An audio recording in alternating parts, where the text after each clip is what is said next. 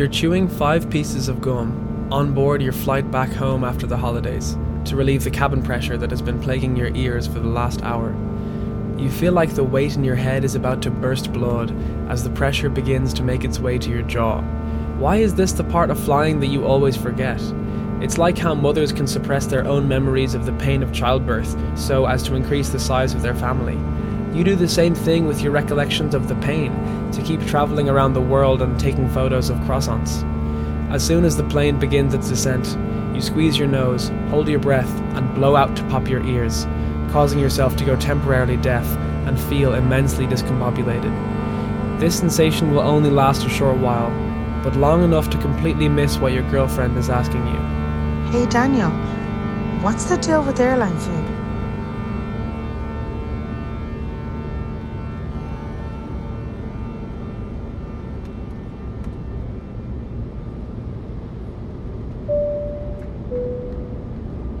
Part 1 New Year's Resolutions.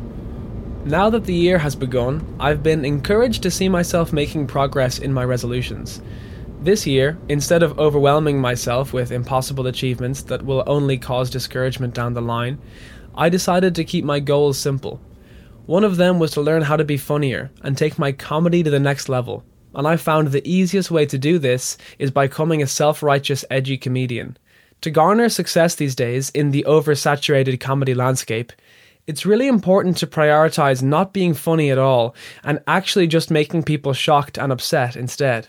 I also intend on doing crowd work where I insult the people watching my show in a way that goes too far, showing my own insecurity more than anything else. The best part of being this type of comedian is that I get to create a narrative that it's me against the world and that I'm fearlessly speaking truth to power in an age where people aren't allowed to speak freely, while ignoring the fact that my jokes are being profoundly platformed by some of the biggest entertainment companies in the business and that appealing to the anti woke mob is more lucrative now than ever before. Anyways, I did a new set as my alter ego, Dan Jarrus, last week in Workman's Club, and I recorded it for you guys. Let me know what you think. Hey guys, welcome, welcome. Um, sorry I'm late here. I should have identified as a Lamborghini and gotten here in five minutes, but uh, instead I got the train here. People love using the train these days in order to be eco friendly. You know, all these bleeding heart she theys love the environment almost as much as they love putting metal in their face, dyeing their hair the colour of puke, and disrespecting their pushover trust fund parents. I mean, he's just saying what we're all thinking. You know, these are the same folks who use an ADHD diagnosis as an excuse to not get a job and use all my hard earned tax money on Super Mario Bro Lego and chicken goujons. I'm so angry at the world. I have so much hate. I, I don't know where to put it. This is ridiculous. I'm getting out of here. Sorry, sorry, no, sorry. Where do you think you're going? You're just not being very funny, sorry. You know what? You know, you know this is so typical of, of a morbidly obese idiot, fat feminazi idiot with with uh, with blue hair and metal metal in their fat face. I'm leaving, okay? You can't stop me from leaving if I want to. No, no. See, you're silencing the truth. You're complacent in allowing the suppression of free thinkers. Now, to clarify, in my new role, I will have to exist in a reality where criticism of my material can never be because of it simply being unamusing and not funny, but only because people can't bear to live in the light I'm shedding on this fallen world. I can never be self aware, not enough to consider the fact that my work is basically just didactic ranting and not humorous. I have to love the smell of my own farts to the point where I delude myself into believing that my work is countercultural and clever. Another one of my resolutions this year is to become more smarter and less dumber. I want to make my brain more better and think more goodums. This year I spent a lot of time on my phone, watching reels of people making cakes and screaming, and it made my brain most stupidest and my IQ get more worse. I think I need to be better learner and read book, watch intelligent movie and play chess to keep my brain the most as fit and healthy it has ever been in all my years living on the world. My noggin contains all my bestest thoughts, and I need to keep it safe and only give it the goodest nutrients, like ancient Stoic philosophy, which is more better than silly TV and videos on phone, Fruit Ninja, Temple Run, things like these. My New Year goal is to read a million books a year, and don't ask me which books, Don't ask me about the genre or the writer, just accept the merit of me planting my face into a book and squinting while I try to absorb the smartness and wordness of the book into my thinker. My final New Year's resolution is to become a sculpted gormless himbo freak with a nine pack, cannonball shoulders, and rippling veined biceps. I want to go to the gym eight times a week and suffer catastrophic long term adverse health effects from supplemental reliance over rest and a varied diet. What seems to be the norm online now are guys that use their fragility and anger to pick up and drop heavy things over and over until they become the incredible Hulk with bacne.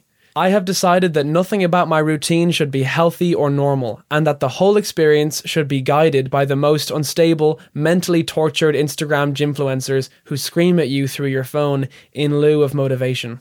The sissy boy epidemic is getting out of hand, gentlemen. Let's get back to the gym.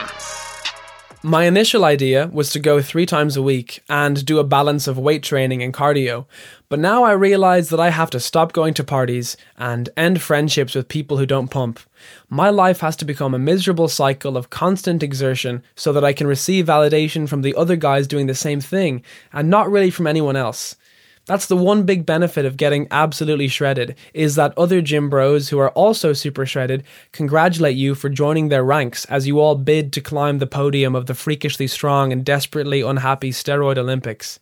Oh, also, I can only eat inedible protein puddings and air fried turkey burgers made by bodybuilders who don't know how to turn an oven on and yet still have the gall to call their recipes bangin'.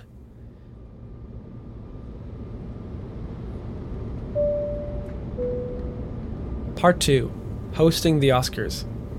Guys, I'm not even joking, but this year I got the chance to host the 96th Annual Academy Awards.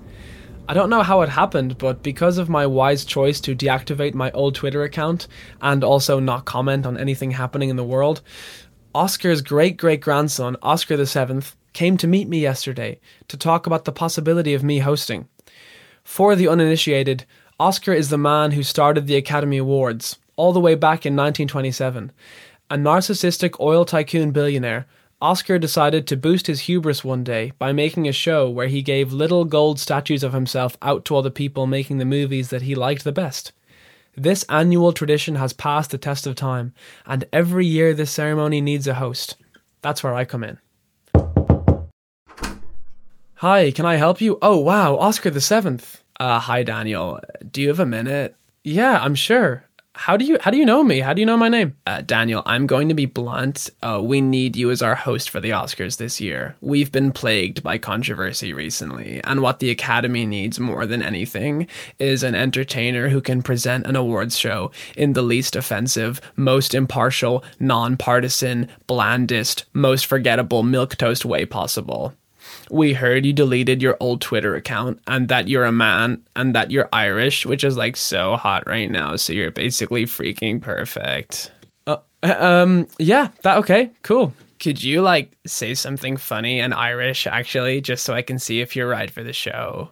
Uh, yeah, yeah, no worries. Um, uh, what's the crack with Bambinos, lads? Uh, some some serious cream on that pint you're after pulling there. You're you're a sound skin altogether, so you are. Sorry, I, I just love that. It's like I found you under a pot of gold or something. Shiver me timbers, as you say. Uh, we're not pirates. We don't say that. So we'll be needing you to write an opening monologue. Uh, keep in mind the awards are next week, so you roughly have five days to finish your first draft. And so it began. I had a five day window to try and write the opening monologue for the ceremony celebrating the biggest night in Hollywood. I ran to the Odeon in town after getting tickets to every movie nominated for Best Picture, bringing a notepad and a pen with me to write jokes while watching them. I devoured every online interview of the Oscar nominated actors promoting their films, every Hot Ones episode, every chicken shop date, any and all chicken related talk shows that featured these artists talking about their craft. It took me a few days, but I eventually got it done just before the ceremony began. I was shaking behind the stage curtain as I prepared myself to be broadcast all over the world, leaving living rooms full of confused families Googling my name to find nothing at all. No one knows who I am, I thought. They're probably expecting one of the Jimmys or a D'Amelio sister, and all they're going to end up with was little old me. Before I could wallow in my worries, the curtain lifted, and I could hear the announcer welcoming everyone to the 96th Annual Academy Awards with your host, Daniel Mullarkey. Who is this guy? What happened to the Jimmys? Why is he sweating so much? Is his fly down? He looks awful. Hello, hello, hello, um, people of the world. um, welcome to the 96th, sorry, sorry, the 96th um, uh, an- annual, annual, annual Academy Awards. I will be your host this evening, the, the host with the most, um, as the man says. Anyway, uh, it's been a big year for my home country of Ireland this year at the Oscars. We- have Cillian Murphy, Barry Keoghan, Andrew Scott, all here uh, representing our country, do- doing us proud. But but I wonder, lads, uh, will we get a Supermac's after this, and then maybe a pint of the creamy black stuff, and perhaps play a bit of ga? Come on now, you can't blame me for being a chancer. Who is this clown? Um, anyway, here we have the, the beautiful and talented Lily Gladstone.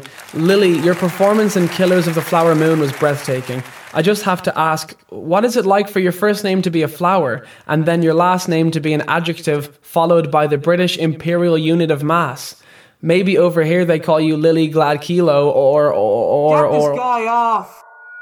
on the topic of stones, guys, we also have Emma Stone. Uh, wow, Emma, you were really great in Poor Things this year.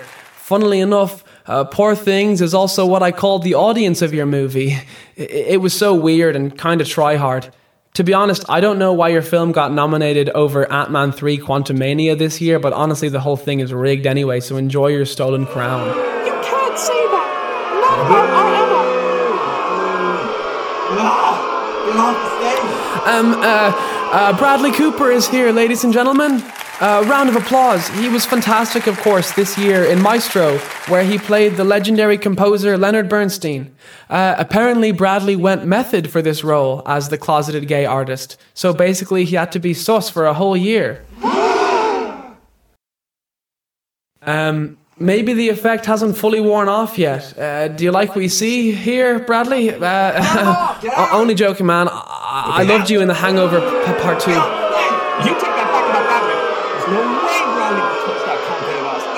Uh, uh, uh, this was a huge year for Barbie fans everywhere, right, ladies? Uh, I, for one, loved the Barbie movie. It made me want my own Barbie dream house, if I'm being honest. Uh, of course, though, with the cost of living situation in my country, a Dublin dream house would be a shared bunk bed with an ensuite bathroom and an air fryer.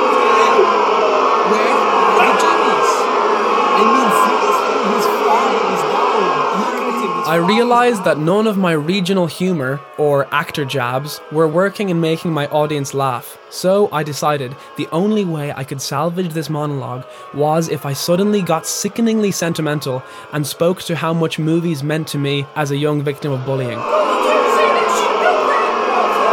Uh, when uh, uh, when when I was a kid, okay, I got made fun of for my love of the academy. My tormentors would mock me and chastise me for my passion and my knowledge of film and all the award ceremonies put in place to honor them.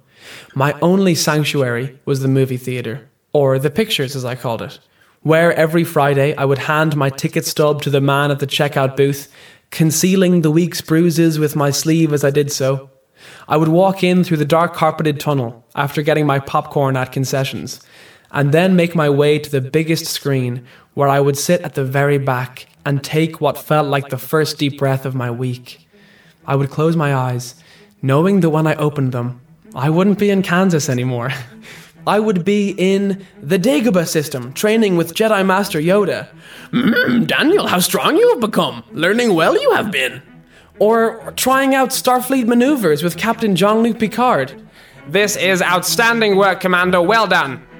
Or being a million miles in the sky with Peter Pan. Second star to the right and straight on till morning. Or to be standing in the back of Christian Grey's office. You're gonna do what I want. The seed of my imagination was watered by movies. My heart learned a new language through the art of film.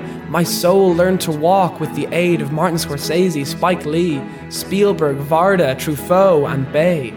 So today I thank those who acted, sang, danced, directed, edited, and wrote their way into my very being. Movies are the reason I get up in the morning, and I am insufferable at parties. Oh my god, please! Beautiful, actually! Yes! Yes! This. I did it! I had won the love and respect of Hollywood. I wiped a tear from my eye as I saw almost every row of celebrities on their feet applauding my efforts. I smiled and I cried a bit more, soaking in the moment until I saw an empty seat near the back. Oh my god, I thought, he's escaped. Keep my wife's name out your fucking mouth! Someone get him!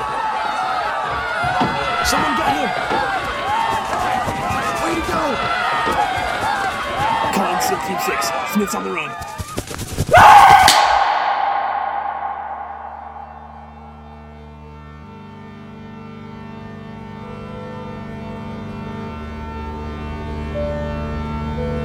Thanks so much for listening, guys. As James Blunt says, you're beautiful. As Baby Bird says, you're gorgeous. As Queen says, you're my best friend. As Shania Twain says, you're still the one. And as Carly Simon says, you're so vain, I bet you think this pod is about you.